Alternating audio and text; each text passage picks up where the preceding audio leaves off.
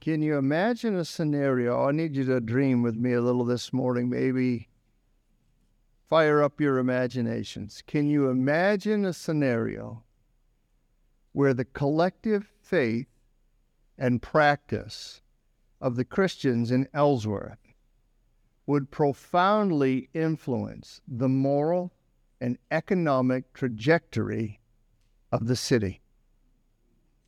Where so many citizens would exchange wickedness for goodness that the trades supporting the wickedness would be in danger of going out of business. That's what's playing out before us this morning in the 19th chapter of the book of Acts. The city of Ephesus, once part of ancient Greece, now modern day Turkey. Um, the Apostle Paul had visited Ephesus for a time. Then he left and he pledged that he would return if it was the Lord's will. And it was the Lord's will. So he returned and he ministered there for two years and, and three years actually in total. And what we see in Paul's spirit led approach to discipling is that involves a, a combination of going and staying. We're familiar with Jesus telling us to go and make disciples. And yet we understand at the same time, if we're going to have an impact, sometimes in certain places we have to stay for a while. Mark Dever uh, says something along these lines in a recent Nine Mark, Marks article. He says, In order for the go to have any meaning, you need to stay for a significant amount of time a few weeks, a few years, maybe the rest of a life. In our passage for today, Paul has stayed in Ephesus for a time, but he's readying himself again to go. He sent his ministry partners away, and then he stayed there a little while longer. And based on the riot that ensued, we might conclude he wished that he hadn't. Let's pray. Father, always as we open up your word, we come to it, we see it as the supreme authority in our lives. Wisdom beyond anything we could ever conjure up or imagine. So we ask for your help to understand it well receive it as you intended. In Christ's name, amen.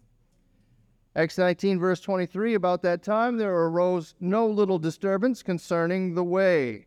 Uh, if you've got a King James Version, you're reading it says, no small stir.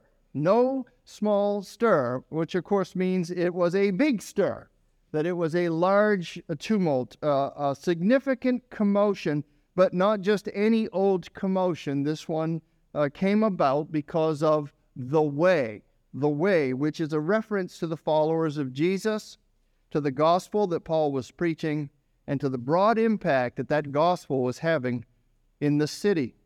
Last week we noted that Ephesus was a multicultural city, a haven of demonic activity, a home to flagrant idol worship, and chief among the deities worshipped there was Artemis, also known as Diana. So don't panic if you have a translation that says Diana. We're talking about the same thing. Once upon a time, the Temple of Artemis was one of the seven wonders of the world. John Polhill describes this temple. He writes The Temple of Artemis was indeed a hub of Ephesian economic life. It was an impressive building, some 165 feet by 345 feet in dimension and built on a platform 240 by 420 feet. The entire edifice was elaborately adorned in brilliant colors and gold leaf. The altar area was 20 feet square and contained a massive image of the goddess with a veiled head, with animals and birds decorating her head and lower body, and numerous breasts from her waist to her neck. The animals and breasts were symbolic of her status as the ancient Asian mother goddess, the goddess of nature, who was believed to protect and preserve the fecundity of all living things. For centuries, Ephesus was known for this temple, and it clearly had become a source of the Ephesians' identity. New York has the Statue of Liberty, Seattle has its Space Needle. San Francisco has its Golden Gate Bridge. You get the picture. Places become known as the home of some architectural marvel. Ephesus is the home of the temple of Artemis. It's part of the city's identity. It's also a significant source of revenue, of income for the region's craftsmen. Replicas of this great temple, trinkets, memorabilia, were sold in that city by the silversmiths, uh, no doubt by bought by worshippers, but also bought by travelers and tourists to the city. So it was a big trade. And one of the silversmiths there in Ephesus, who made his living by selling these sorts of goods, was a man known as Demetrius. Commentator Kent Hughes calls him head of the local 666. So he's head of the head of the local union, so to speak, right? He is a man of influence, and whether he has been elected or appointed or is self-appointed, we don't know. But he seems to be a spokesman for the craftsmen who are supported by this idol worship that's going on in Ephesus. Verses 25 and 26 These he gathered together with the workmen in similar trades and said, Men, you know that from this business we have our wealth. And you see and hear that not only in Ephesus, but in almost all of Asia, this Paul has persuaded and turned away a great many people, saying that gods made with hands are not gods. The Apostle Paul, by sharing what the Bible says, that gods made with hands are not gods, and by taking that assertion further and introducing people to the living God, to the true God in Christ, has landed a direct hit on the industries whose profits come from idolatry, from the worship of these false gods. Demetrius is probably exaggerating a little bit here on the influence of uh, Paul's ministry for the sake of effect. Maybe he's maybe he's expanding it a little bit so that he can create a crisis in his hearers. But still, at the same time, there's no doubt that Demetrius and his colleagues have actually felt the pinch of the effects of good gospel ministry. And uh, that is the problem. As the people have come to know Jesus, in Ephesus, they've given up their idols. Uh, Christ has come into them and changed their hearts, and He has changed their desires, and He has changed their needs, and, and they have found something better than Artemis. They have found uh, Jesus. And the word tells us here that a great many have come to him. The impact of Paul's gospel ministry then in the city and the region, according to Demetrius' testimony, had been both seen and heard. So I read of that, that, that Paul's ministry and, and its effects and all these people coming to Christ had both been seen and heard in the region. And I thought, what is it that people see coming out of the United Baptist Church of Ellsworth? And what, if anything, do they hear about us? What collective effect are the Christians in our area having on the way of life here? The growth and the influence of the church in Ephesus is observable. People are talking about it, people are witnessing it, lives are literally being changed. Society is being transformed right under their noses. Demetrius continues to build his case, verse 27. There's a danger not only that this trade of ours may come into disrepute, but also that the temple of the great goddess Artemis may be counted as nothing, and that she may even be deposed from her magnificence, she whom all Asia and the world worship.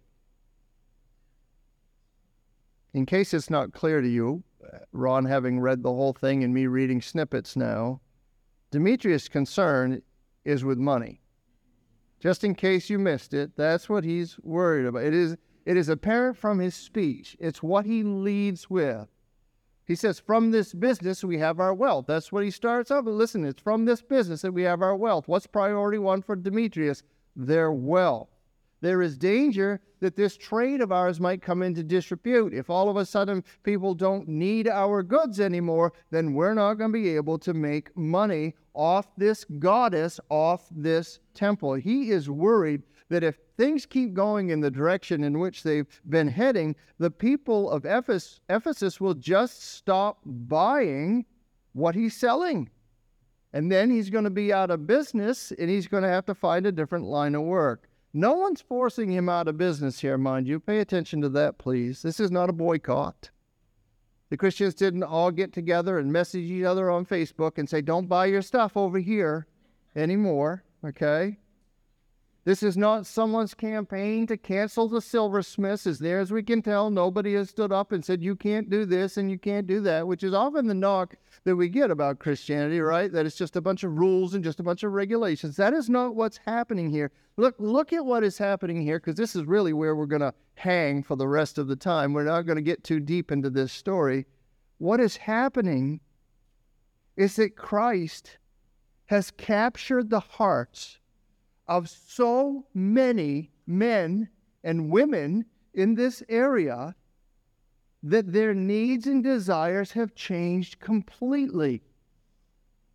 And that this genuine change in them is reflected in that they're no longer worshiping what they used to worship, and they're no longer spending their money on those useless things. Brothers and sisters, can you envision a Christianity, a love for God in a group of people, in a collection of churches, in a region of believers that is so vibrant, that is so powerful, that it poses, using Demetrius' word, a danger to the very establishments that stand against it. That's a powerful thought, isn't it? A forsaking of sin that is so great, an embracing of God that is so wide reaching that it actually becomes a threat by its very existence to the institutions, to the enterprises, to the shops that promote and profit from the values and practices that are contradictory to it. Oh Lord, make us a danger like that. Don't you really want us to be that dangerous? We ought to be. It's not unheard of that this should happen, beloved. It's not unthinkable. It's not undoable. It's not impossible. It has actually happened before, and not only just in Ephesus. Listen to this. How many bars have you shut down? Is the question asked to preachers by Methodist Pastor Lauren Porter in a, in a blog where he cites a March 9th, 1831 article about evangelist Charles Finney. Finney had just concluded a six month series of meetings in Rochester, New York. The meetings, often called the world's greatest single revival campaign, led to the closing of the town's theater and taverns, a two thirds drop in crime, and a reported 100,000 conversions. Hmm. We need Jesus. It's what we need. Society needs Jesus. Something similar to this is happening in the Welsh Revival, 1904 1906. I'll read this quotation, rather lengthy. It was plainly evident now to everybody that God had answered the amazing prayers of his people and had sent a mighty spiritual upheaval. A sense of the Lord's presence was everywhere. His presence was felt in the homes, on the streets, in the mines, factories, and schools, and even in the drinking saloons. So great was his presence felt that even the places of amusement and carousal became places of holy awe. Many were the instances of men entering taverns, ordering drinks, and then turning on their heels and leaving them untouched. Wales, up to this time, was in the grip of football fever. We can appreciate that. was in the grip, different kind of football, but anyway, was in the grip of football fever when tens of thousands of working class men thought and talked only of one thing. They gambled also on the result of the games. Now the famous football players themselves got converted and joined the open air street meetings to testify what glorious things the Lord had done for them. Many of the teams were disbanded as the players got converted and the stadiums were empty. This change, this putting off of the old ways in favor of the new, is what the Scottish minister Thomas Chalmers called the expulsive power of a new affection. The expulsive power of a new affection. Love of God and love for God displaces one's love for the world, one's love for the self, one's love for the things of this world, and the result is a change in how a person lives, not out of some dreadful sense of duty and trying to be good enough for God, but in response to the amazing grace of God that rescues guilty sinners and puts our feet on the right paths and leads us to eternal life. That's what's happening in the Christians in Ephesus. Might there be some implications for the Christians in Ellsworth? I think so. Let me share a few with you, five actually. First, we have seen this already. The influence of the Christians in Ephesus was both seen and heard. It was seen and heard. And you know what? With the growing hostilities towards Christianity these days, some will be tempted in order to avoid trouble, in order to avoid conflict, to say and do as little as possible so that we might not get noticed, so that we might not be singled out, to fly under the radar, to not make any waves, to stay hunkered down in our foxholes. You can say this any number of ways. You know what I'm getting at. The reality is that society wants to intimidate the Christians into, and I'm not saying there's some massive conspiracy out there, by the way, don't get confused, all right? This is, the, this is how the flesh operates. It stands in contrast to the things of God, and it wants to squelch, it wants to put down, it, it wants to stop the things of God. And that is what the culture does. It wants you to feel like you are wrong or you are odd to believe in Jesus. And he doesn't want you to say anything about it and doesn't want you your good works to be seen. Why is that? Well, Jesus said that. Let your light shine before men in such a way that people see your good works and glorify your Father who's in heaven. If you are seen for your good works, you can give glory to God. But if you're worried and you lay low and you fly under the radar, you won't be seen and you won't be heard. There's a temptation to do that. It's real. I don't know if you would acknowledge it or not, but I'm I believe it is real. Just like peer pressure is real, and if you ask 10 out of 10 teenagers if they feel peer pressure, they go, no, not at all. It's real. This pressure for us to not be seen, to not be heard. How, how though, if we fall for it, how does it square with what Jesus calls us to in terms of being salt and light? If, if I'm not going to be seen and I'm not going to be heard, because light is meant to be shown, isn't it? Jesus said that again in the Sermon on the Mount. No one lights a candle, puts it under a bushel basket. You don't do that. Let your light shine before men. Sa- same thing, same principle. Salt is meant to preserve. Salt is meant to add flavor. How are we going to do that if we withdraw from the world? If we stay away from the world? We can't. In other words, we can't be obedient to Jesus if we're not willing to be seen and we're not willing to be heard as Christians. So we got to first live and minister in such a way as that we are seen and heard. No shame, no fear. Second, we must be willing to risk a disturbance.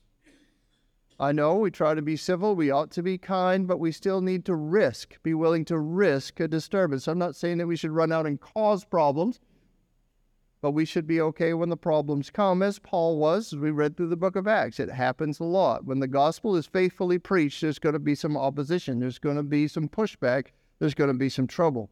We have to be willing to risk a disturbance. I heard uh, just recently of a grandparent who is a believer who was having a conversation with a grandchild who's not a believer. In fact, the grandchild announced that she did not believe in God at all. And a pastor asked this Christian grandparent, What did you say? in response to that. And the response was, I didn't say anything. I didn't want to create a disturbance. And that is not an uncommon conversation, and it is not an uncommon response. But, beloved, sometimes to be faithful, we'll need to be risking that disturbance. Have you noticed, beloved, how, how many who oppose the gospel have little trouble saying so? Why are we so timid and afraid to speak what we believe? Do we value our peace at the dinner table more than we value our loved one's eternal state? Are we afraid of what others will think of us? It is good to be considerate of the opinions of others. We ought to be but not to care for them at the expense of speaking truth in love. Kevin DeYoung offers a timely word on this. He says, To survive as a Christian, we must die to the approval of others. Put another way, we must live for the approval of God. Our Lord calls us to be salt and light. He sends us into the world with this mission. Occasionally, doing this is going to create a disturbance, as it did for him as it has done for the Apostle Paul, as we've been studying him working his way through the book of Acts here. We have to be willing to risk a disturbance. Third, we must be okay, or at least become okay, with being called dangerous. I've been around long enough to say that I never would have believed there would come a day when the faith I hold dear would be counted as dangerous in this country. I mean, I know it's counted dangerous in other countries. We, we, that's been a long time, but not here, not now. And yet, that is the case. If living and advocating for what the scripture says is true and is right and is noble makes us dangerous, then could we be dangerous unashamedly, please? It's all right to be dangerous. I don't think we can shrink back because of accusations delivered by modern day Demetriuses, who really only want, like him, their way of life preserved and their way of life promoted. As if we have done anything wrong, we should not shrink back from that. No matter what people may say, it is not harmful, it is not unloving, it is not unkind, it is not immoral, it is not hateful to stand up and declare that the commands of our Creator God are good for us. That is what the Bible teaches. And we have to keep saying that no matter who, who thinks it's right or wrong. We should not be convinced otherwise. It might be new to American Christians to be called dangerous, but as our text attests, this is not a new phenomenon for the Christian church. The church has been slandered, the church has been opposed, the church has been persecuted, the church has been accused, and sometimes rightly, by the way, the church has not been perfect, by, not by a long stretch, but we have been accused and slandered and opposed from the beginning of the church. We must become okay with being called dangerous, and we must then now, because what is the tendency when somebody calls you dangerous? You want to prove to them that you're not. Oh, no, no, no, we're not like this and we're not like that. And after a while, you look and you're taking the edges right off of Christianity to make it acceptable, to make it fit in with some other worldly philosophy and idea. And you're taking the gospel, you're taking the heart right out of it. Ours is a dangerous religion. Christianity is dangerous to someone who wants to be their own sovereign, to someone who thinks she or he can save herself, himself. Christianity is dangerous in that regard, not in the way that it's being portrayed out there today, but listen, don't be afraid if someone says that Christianity is dangerous. In fact, beloved, get used to it. Get used to it. Fourth, we must be serious about being Christians. How did the, how did the Ephesian Christians impact their society? By living holy lives, by living obedient lives. There had been a strengthening of the Christian community, first of all. Um, but that is not only how the gospel spread. Let me read to you from James Montgomery Boice. I just jumped in the middle of that quotation. There had been a strengthening of the Christian community, first of all, that is not only had the gospel spread so that many had become Christians, but the Christians had become serious about being Christians. Maybe that is where we ought to start when we think in terms of social reform today, with the transformation of Christians. Pray over that if you would. Think about that. Open your heart and mind to the possibilities here. Are there ways in which you may be inadvertently even propping up ungodliness? Supporting values or practices as contrary to the faith you profess? The entertainment that you choose? Your subscriptions? Your online habits? how you spend your time on the Lord's day. At least one person's recipe for revival is to draw a circle, step into it, and ask the Lord to start his work right there inside that circle. Let's not be so worried about what's going on in everybody else's life, but let's just get it squared away here. God, begin the work in me. That's a good picture, isn't it? And that's a good place for us to start if we're going to make an impact on society, we've got to be serious about living the Christian life. The Christians constituted a danger to the idol making industry in Ephesus not by targeting it, but by ceasing to patronize it. To be blunt, brothers and sisters, we aren't going to shut down anything ungodly if we are the ones keeping it open. Fifth, we must recognize what is at stake. What if we capitulate? What if we faint in the face of persecution? Why was Paul willing to enter the, the, the riot, the theater in Ephesus, and had to be held back? Do you think about that? Paul was ready. There's, there's this massive crowd, and they're screaming for his head. And he's like, I'm going in. Would you going in? Be like, I can find a way around that. Why is he willing to do that? Why is he willing to go in? It has to be it has to be held back. No, you can't go in there because he trusted God for his life. Because he believed in God's providential care and he knows that I'm going to do this thing. I'm going to risk my life if that's what it takes.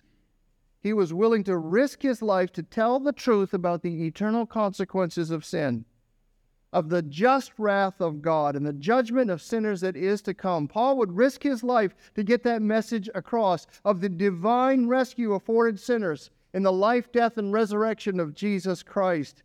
There's a lot at stake. Eternal life is at stake, and Paul is willing to put his life in the crosshairs in order to save others.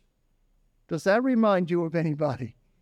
This is our great Savior who does this same thing who being in the very form of God thought not equality with God a thing to be grasped, but emptied himself, taking on the form of a man, a servant, humbled himself even to death.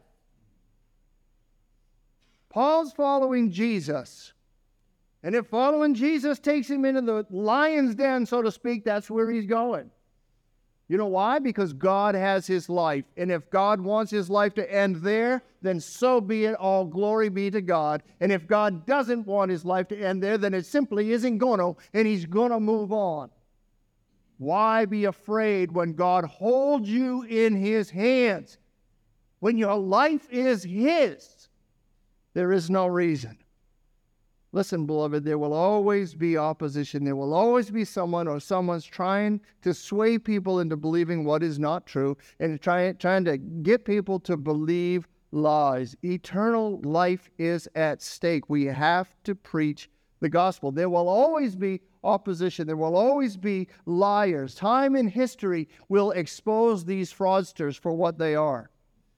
Will expose without a doubt the the, the carnal nature, the destructiveness of the heresies that they are spreading. That stuff is going to become evident. It will be made known, but not before they mislead many into eternal condemnation for failing to hear or receive the good news of God's salvation in Christ. Artemis was great. Artemis was mighty to save?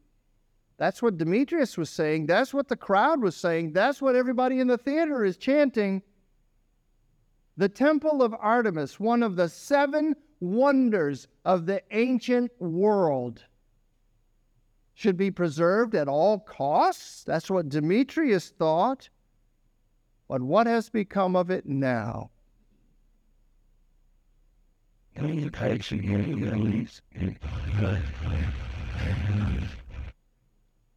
One column and a bunch of debris. That's the greatness of the world.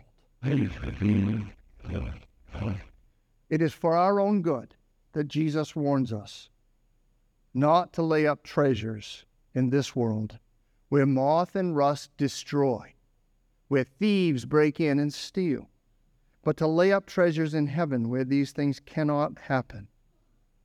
Too many people come to the end of their lives only to realize they've missed it. They've bought something that in the end wasn't satisfying, wasn't saving, wasn't enduring. It wasn't what they thought it was. And that's why Jesus warns us, Luke 21, verse 33 Heaven and earth will pass away, but my words will not pass away. God's truth remains. God's truth is eternal. It will not change. It will not pass away. So we must keep in mind what is at stake why we must not relent, we must not shrink back from preaching the good news of Jesus Christ. Can you imagine a scenario where the collective faith and practice of the Christians in Ellsworth would profoundly influence the moral and economic trajectory of the city? where so many citizens would, by God's grace, exchange wickedness for goodness, that the trades supporting the wickedness would be in danger of going out of business. I can. I can. If believers are wanting to be seen and heard, willing to create a disturbance, comfortable with being called dangerous, serious about their Christian walk, and mindful of what is at stake in the preaching of the gospel. Our Father, we are so grateful for this passage in Acts. Lord, it is so easy for us to lose hope, to become frustrated, overwhelmed, to see the rising tide of darkness around us, to think nothing can be done, to feel isolated and alone. We are reminded today from your holy word that you are a powerful God, able to do much more than we could imagine or think and we praise you for that. Father, we thank you for loving us the way that you do and for making us new creations. We thank you for the power that is within us, the expulsive power of a new affection, and may it be great, the greatest of all. Our Father God, we ask that we might love you more and we might love you better not only us here in this little place on the corner of these couple of streets, Lord, but our brothers and sisters throughout this city, throughout our county, in our region, that we might join arms, linking with them to be a true force for good. That marches forward not in hate, not in arbitrary discrimination, but in love with hearts committed to justice, full of compassion, willing to risk, eager to serve. Be glorified in this body here. and the Christians in this town. Use us, Father. We pray and ask to change the direction of a society. That be your will, it is our desire. In Christ's name we pray. Amen.